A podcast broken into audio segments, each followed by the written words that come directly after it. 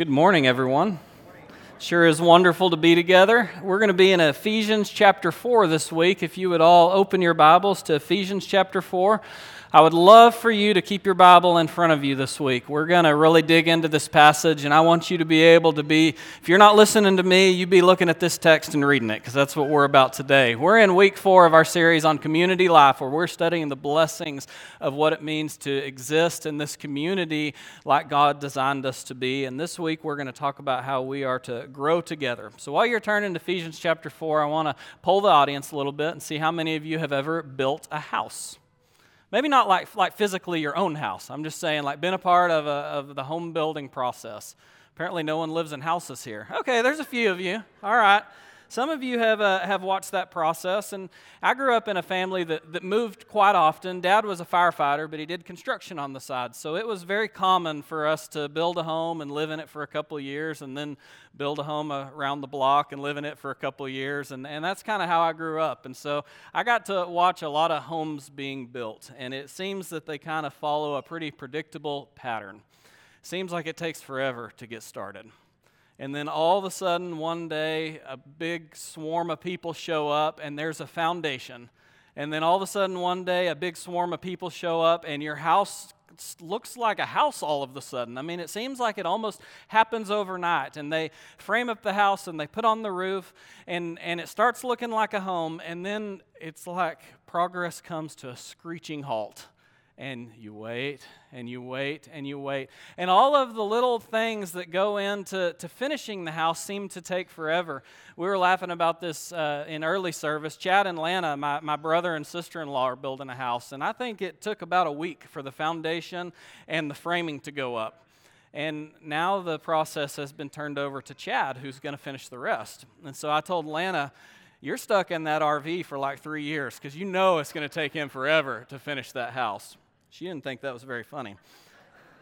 There's a lot of things that go into making a house a home after the structure's in place. I mean, we've got to put pipes in the in the walls to run water and and wires so that your switches work and we insulate them so that the air conditioner and the heater will work. And then there's the finishing touches. There's cabinetry that needs to be put in place in various places in the house. There's trim work that makes it aesthetically pleasing. We install flooring and we do paint and finish work. And and all of those contribute to this final finished product this product that you dreamed up maybe on a napkin and, and delivered to a builder and expected expected it to show up in, in a certain fashion. Today, as we continue our study on community life, we're going to take a step back and look at what is being built and all the different people who have a role and, and, and maybe kind of look at the plans and see what is it that this home is supposed to look like.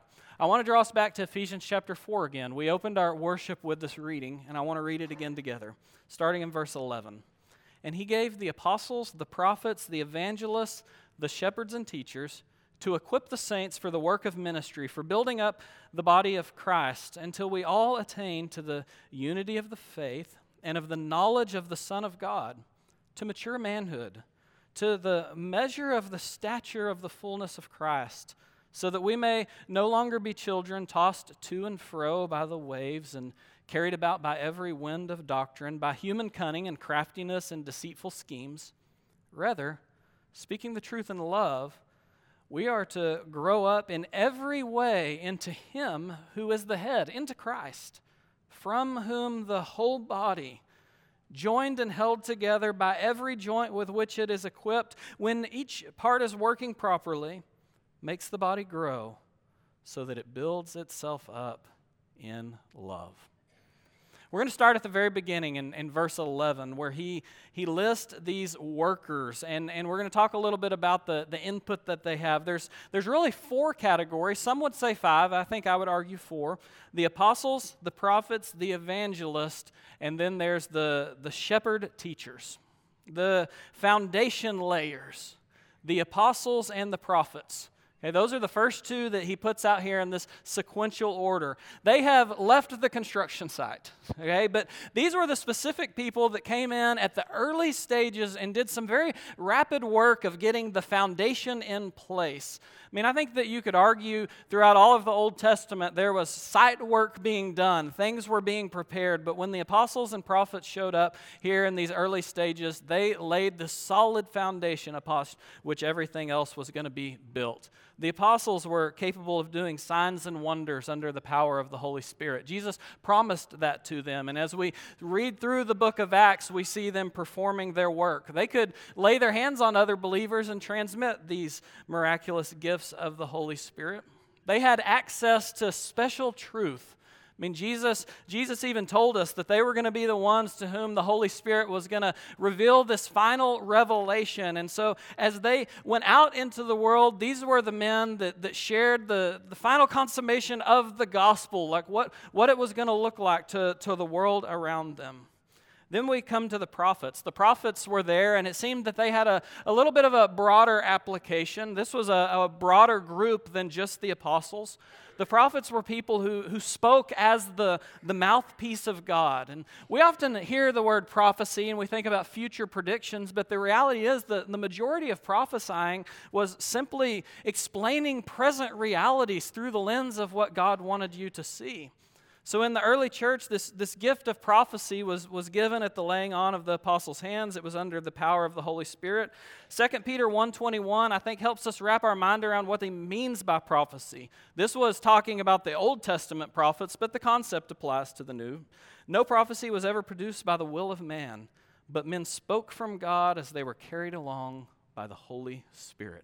2 Peter 1.21. Now, the problem with, with prophesying is you would see if you read on in, into 2 Peter chapter 2 is that it was an easy thing to abuse, and there were false teachers that arose. And so this imperfect means of revelation was superseded by something better. We see that in 1 Corinthians 13, 8 through 10, where it reads that love never ends. As for prophecies, they will pass away. As for tongues, they will cease. As for knowledge, it will pass away. For we know in part and we prophesy in part. But when the perfect comes, the partial will pass away. So just because these offices don't no, no longer exist, because the, the age of the apostles has been moved past, because the, the prophecy, prophesying is a, is a thing that has passed away, doesn't mean that they weren't incredibly important. In short, they laid the foundation of the scriptures that we have today. Or maybe I should say they added the final foundation layer. The Old Testament scriptures were, were the beams and the, and the substructure, and the New Testament uh, prophets and apostles brought the structure to grade. And then finally, we, we draw up to the spot where the, the work of building the church begins to take visible shape. And this was done through the evangelist and the shepherd teachers who are still working today. You know, this term evangelist uh, is only referred to two other times in the New Testament text. In Acts 21 8, we read about Philip. it says, On the next day we departed and came to Caesarea, and we entered the house of Philip the evangelist, who was one of the seven, and we stayed with him. So, Philip was one of the seven in Acts chapter 6 who were tasked with the daily distribution of the, of the, of the collection. Um, they, they helped oversee the widows. And we know that at least Stephen, among those men, when the persecution arose, was one of the preachers that went out and, and shared the gospel as it radiated outward from Jerusalem. And it appears that Philip was one of these as well an evangelist, someone who preached under the authority of the apostles but brought the message to those around. We see it also used of, of Timothy in 2 Timothy 4 5. As for you always, be sober minded, endure suffering, do the work of an evangelist, and fulfill your ministry. So these evangelists were itinerant preachers. We would call them missionaries today. These were the missionaries that went out, and, and I think I would equate them on the job site to the framers.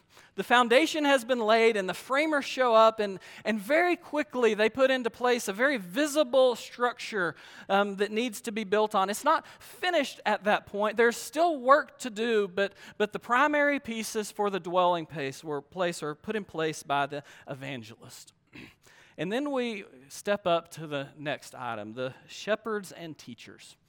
If you look closely in your text, you'll see that the comma um, is on either side, and, and the and seems to actually combine these two categories together. And that's because they do so as well in the Greek.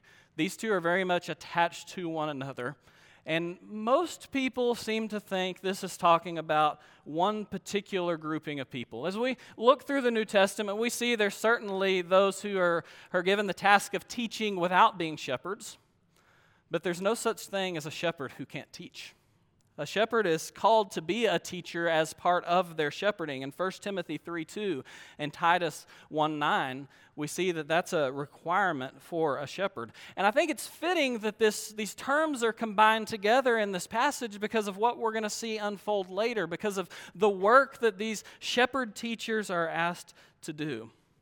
When I see the phrase teacher, I think of a particular type of activity. And I, and I think you do too. You hear the phrase teacher, and probably your mind goes back to last week when we had our message on learning.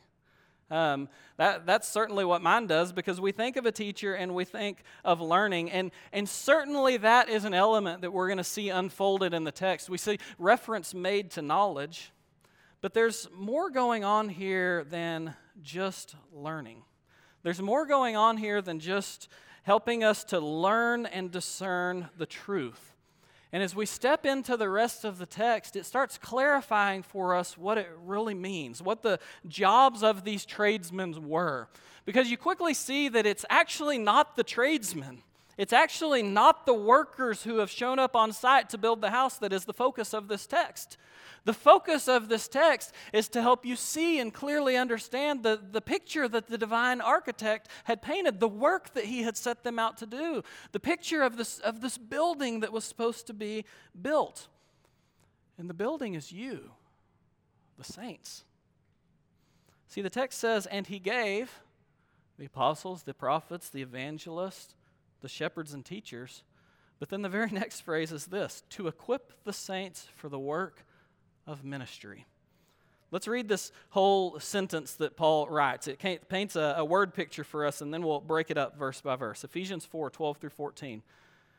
He gave them to equip the saints for the work of ministry for building up the body of Christ until we all attain to the unity of faith and the knowledge of the Son of God, to mature manhood, to the measure of the stature of the fullness of Christ, so that we may no longer be children, tossed to and fro by the waves and carried about by every wind of doctrine, by human cunning, by craftiness in deceitful schemes. And then finally, we get to Paul's period. Paul doesn't like to use those. He likes to give us these long, complicated sentences that we have to unpack. So let, us pause and unpack it. There in verse 12, he describes the structure that they are building, and it is you, the church, to equip the saints for the work of ministry, for building up the body of Christ. The word there for equip is an interesting one. It's used in, in other Greek writing to, to talk about the, or at least the root is, to talk about the process of maybe resetting a bone in surgery. It's used uh, to talk about uh, realigning uh, different political parties so that the government can function, getting them back in line with one another. In the New Testament, the, the root term is used in the process of mending nets. In Galatians, it talks, uh, it's used in the process of disciplining a church member so that they might return to fellowship. And so, as I, I look at this idea of, of equipping the saints, I think this is a, uh, a pressing things back to how they ought to be.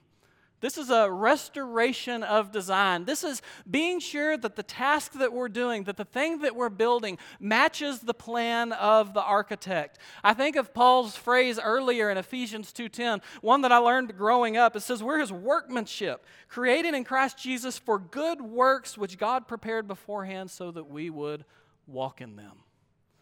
So what are they doing? They're they're pressing the people to fulfill the design that they were made for in the first place. They aren't making a new design, they aren't doing anything special, they're just helping them be what they were supposed to be. This isn't some sort of free-form sculpting. We don't have a bunch of craftsmen showing up to the construction site and building in different directions. This isn't the time to exercise our artistic license as builders. This is where we show up and we say, okay, what were these people designed to do? They were designed to do good, and so we're going to press them towards that. And that's exactly what's said in the text here in Ephesians 4 as well. He uses a different phrase. He says, for the work of ministry is what you're being equipped for. That root term is, is similar to the root term that we use for deacons. We aren't just talking here about theology or, or, or church law or directives about how we're supposed to worship. God didn't bless us with shepherds primarily to teach us these things. God didn't bless us with shepherds primarily to teach us the truth of Scripture. We learned that together last week when we opened it and read it for ourselves. God gave them a much harder task. The hard work starts after that. The hard work is pressing the people towards maturity, towards the acts of service and the work of ministry that you were built for.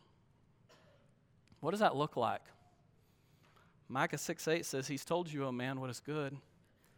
What does the Lord require of you but to do justice and to love kindness and to walk humbly with your God. Jesus in Matthew 25, 34 through 36 put it this way He said, The king will say to those on his right, Come, you who are blessed by my Father, inherit the kingdom prepared for you from the foundation of the world. For I was hungry, and you gave me food. And I was thirsty, and you gave me drink. And I was a stranger, and you welcomed me. And I was naked, and you clothed me. And I was sick, and you visited me. And I was in prison, and you came to me.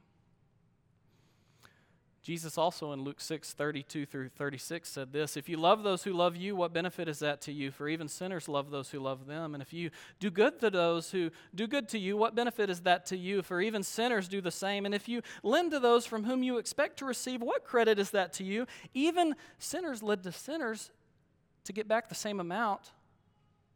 But love your enemies and do good and lend, expecting nothing in return, and your reward will be great, and you will be sons of the Most High. For he is kind to the ungrateful and the evil. Be merciful, even as your Father is merciful. I think we are talking here about just and kind and merciful interactions with humanity. We're talking about loving others and serving the downtrodden and caring about people without expecting anything in return. In other words, what we're being pressed towards is learning to live the way that Christ lived. And the reason is because when we live this way, it builds up the body of Christ for building up the body of Christ. Colossians 1:18 makes it very clear what Paul means. Most of you know it. It says for he is the head of the body. He Jesus is the head of the body, the church. The saints are you, the church is us. And these people, these, these apostles and, and, and prophets and evangelists and shepherd teachers, God has provided them so that we would be equipped to do the things that we need to do, so that collectively we would be built up to be the people that we need to be. So, in summary, the goal of the workers God has put in place is to qu- equip each of you individually for the work that you were designed to do so that the collective, the church, would be built up. And then he goes on to describe exactly what this looks like, starting in verse 13. He says, What, what is it going to look like? It's going to look like this until we all attain unity of the faith and of the knowledge of the Son of God, to mature manhood, to the measure of the stature of the fullness of Christ, so that we may no longer be children tossed to and fro by the waves and, and carried about by every wind of doctrine, by human cunning, by craftiness in deceitful schemes.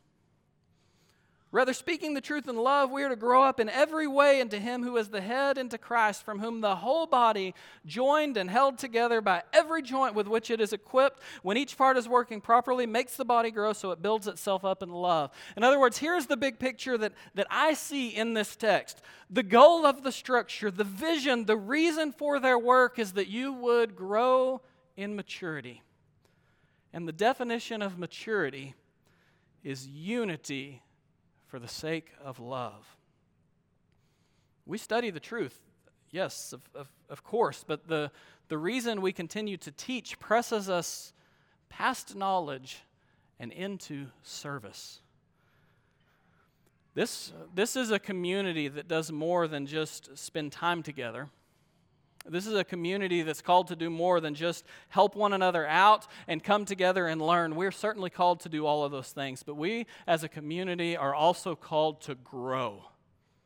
We are called to mature. We are called to become something together that we were not before and never could be on our own. And then there's three elements presented in verse 13 and I think that these three elements paint a very clear picture. This is like a, a an architect's rendering of what the building is supposed to look like. This is when you look at the plans and you see the drawing, and he said, Okay, I'm going to draw this out for you. Here's what it looks like. Here's what I want you to attain. This, this is it unity of the faith, of the knowledge of the Son of God, mature manhood, and the measure of the stature of the fullness of Christ. That's what he wants the church to look like. And of these three items on this list, the first one gives me the most pause. Unity is found in Christ. I don't, I don't think we would argue about that at all. I think everyone here would agree with this. But as I've meditated on this verse and I've, and I've really thought about it, I started getting a little bit uncomfortable. This little phrase here has, has challenged me.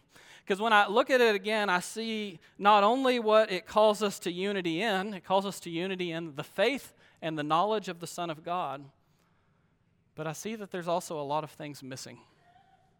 There's a lot of things not there. And it makes me squirm a little bit. See, our particular faith tradition has a long history of, of deeming the knowledge of Christ as centrally important. And I'm thankful for that.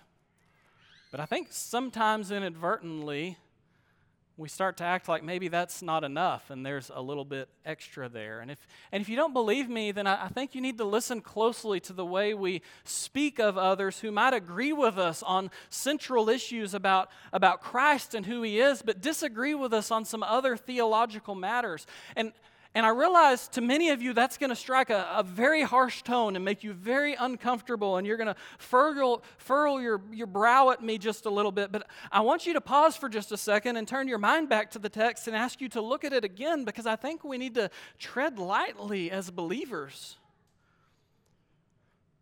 God's plan was never to equip the saints with knowledge so that we could be unified in proper worship and theology. That may sound noble and bold, but to be honest, I think it's too small. I think it's pretty narrow. God's plan was to equip the saints for the work of ministry, for practical service, so that we could be unified and not fractured in our hope and knowledge of the Son of God. The things that we are asked to know, the things that we are asked to know are pretty narrow. Jesus Christ, the Messiah, crucified and raised on the third day for salvation. That idea, that pulls us together despite the differences that try to pull us apart. And, and that idea causes us to, to live like Christ. And when we live that way, we begin to find that Christ is enough. And I think what we see develop is this unbreakable cycle. It's like the, the snowball rolling down the hill, and with every turn, it picks up momentum. And, and I think we know what that looks like because we show up and we serve and we do the work that we're designed designed to do, and that causes us to become more like Christ. And what does that do? It pulls us together. And as we're pulled together, what happens? Well, well the closer we get, we want to serve and we want to work, and that makes us more like Christ, and that pulls us together, and that causes us to want to serve and to work and look like Christ, and it pulls us together. And over and over again, the iteration goes. And, and before long, this has grown into something bigger than us. And, and so the next two things on the list shouldn't be a surprise. If I may summarize these two things, he says, grow up and be like Christ. That's what you're called to mature manhood, to be able to measure the, up to the, the stature of the fullness of Him. That's what I'm asking you to do. Now, for those of you who are still wrestling with this idea of Christ is enough, you'll be relieved to know that he makes a reference to doctrine next.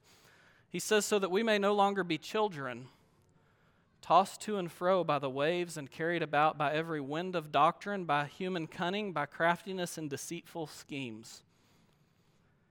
Here's the reality by putting our nose to the grindstone and working, by placing our hope in Christ alone, by seeking unity with fellow believers in this, we are protecting ourselves from being pulled into this very human centric religious issues that seem to keep us sidetracked all the time. These issues that, that toss us around and, and cause us to live this tumultuous existence that, that whiplash us and scare us and make us think that maybe we're going to drown and it confuses us and it pulls us away from Him and the end result of that is division. And I look at that picture and I think maybe we're sailing in the wrong sea.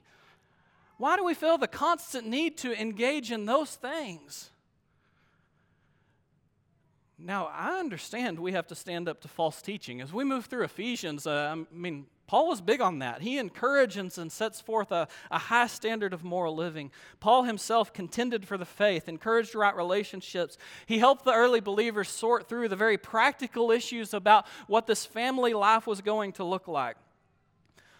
Here's what I'm saying we need to quit confusing right theology for Christian maturity. We need to quit confusing learning for growth, especially if our learning is causing us to breed division despite having unity in Christ. If that's happening, we need to recognize that that's not from God, but from men. You know, we're too worried about too many things that aren't important.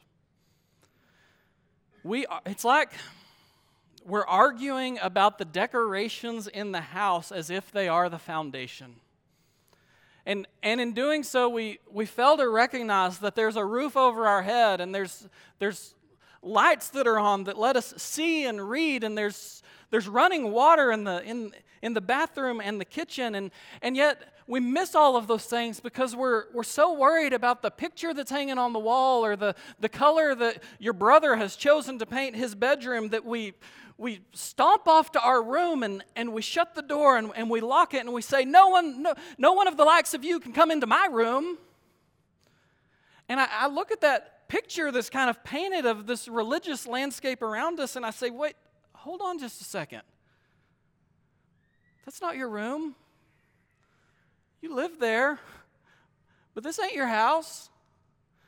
You may live there, but nothing gives you the right to act like that. That's a room that you've been borrowing. This passage is telling us no, stop. That's what children do. That's an unstable and silly way to live. You come out of your room and you be together because that's what believers of Christ are called to.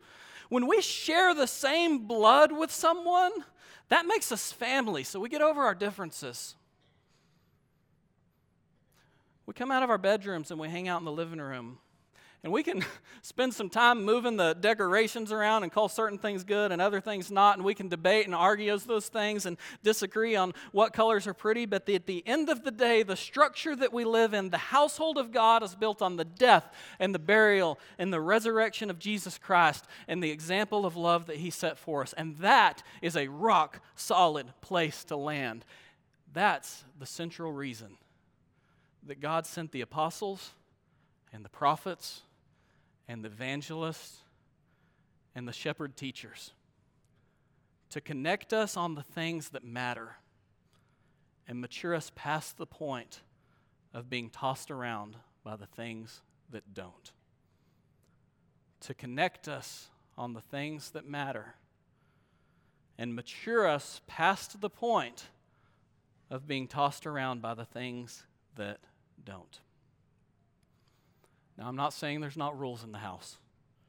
If you continue reading through Ephesians, he calls them to be righteous and holy in Ephesians 4:24. In 4:26, he tells them to control their anger. In 4:27, he tells them, "Hey, you need to get to work." In 4:29, he calls them to graceful and edifying language. In 5:3, he draws them away from sexual immorality and covetousness. I'm not saying there's not rules in the house. I'm saying this: we are not to be a people who gather together to point out our differences or a people who are gathered because of our love of only Bible study and theology or a people who who would place artificial divisions among those who agree and teach the divinity of Christ, the gospel of Christ, and the lifestyle and love of Christ. And Paul gives us the next statement to solidify these ideas. He, he, he gives us another sentence and, and he repeats everything in, a, in different words. Let's read it, starting in verse 15. Rather, Speaking the truth in love, we are to grow up in every way into Him who is the head, into Christ, from whom the whole body, joined and held together by every joint with which it is equipped, when each part is working properly, makes the body grow so that it builds itself up in love. See, if you look closely, you'll see that, that everything we've already discussed is repeated again in that sentence. He moves away from the focus of the human inputs he says, hey, we're going we're to speak the truth in love. And that kind of summarizes the work of all of those groups of people at the beginning and gives you a task as well. And then, and then it pushes us. It says, you're going to grow in unity through Christ. There's work to do. You're called to grow and mature. And the end result of all of this is love. It is outward service. It changes your interactions with other human beings. I mean, the only real change in this last sentence, the, all of the ideas are still there. The only real change is that it puts the emphasis in a different place. It pulls us towards Christ, and using this metaphor of the body with, with Christ as the head moves us away from the human inputs and focuses our attention on the realities around us. In other words, it's like he, he takes your attention he says, Okay, I've explained all the work that these craftsmen have to do around you. I, I've explained that, but now I want you to stop looking at them and I want you to, to look at this building that you're in, and I want you to see that, that this home in which we rest, this is Christ. The headship of Christ with the church as the body is a powerful and common metaphor for Paul. It places Christ in a prominent position. It gives him all authority. He serves as the access point to the body. In him is our very identity, and our task is to serve under his authority. Paul says this is who and what you are under. There is one head, one body, and that means we, as the body, have to figure out how to submit to his authority and pull in his direction. As we grow together, we need to be committed to the same Christ. And in our commitment to Him, serve and work. That's the central focus of our shepherd, and it should be evidenced in our growth each week. The more lined up we get with Christ, the more unified we are, and the more we have grown. This, I believe, is the portrait of the community drawn by the divine architect the reason that he has put in place tradesmen to do his work, and the primary way through which we bring glory to his name. May we be a people who are continually growing in unity under Christ and showering his love on the world around us. It's a tremendous blessing to live in this home with this foundation surrounded and protected by Christ. If you're living out in the world, and you're not a Christian, you're, you're living in a shack when a mansion has been prepared for you and the front door's open and, and we're calling like, like come in. Uh, there's room for everyone. That's, that's how the building was designed. He wants you there. We want you there but we can't drag you in. So i'm asking you this morning if, if, if you're out there and you believe and you hadn't made that choice come in. Let us baptize you. I mean, we're a little bit of a mess sometimes in here. We're, we're a family, but we live in a household covered by Christ and we're unified in love and we're working to make the world a better place. So, so if you want eternal life, if you want to live in walls that will stand for eternity, if you want to be amongst a people where hope is our medium of exchange, then we invite you to come in. Let us baptize you in His name and walk with you as you grow with Him. If you have questions, if you're wondering, we would love to study with you. And if you need prayers, whatever your need might be, we invite you to come forward as we stand and sing.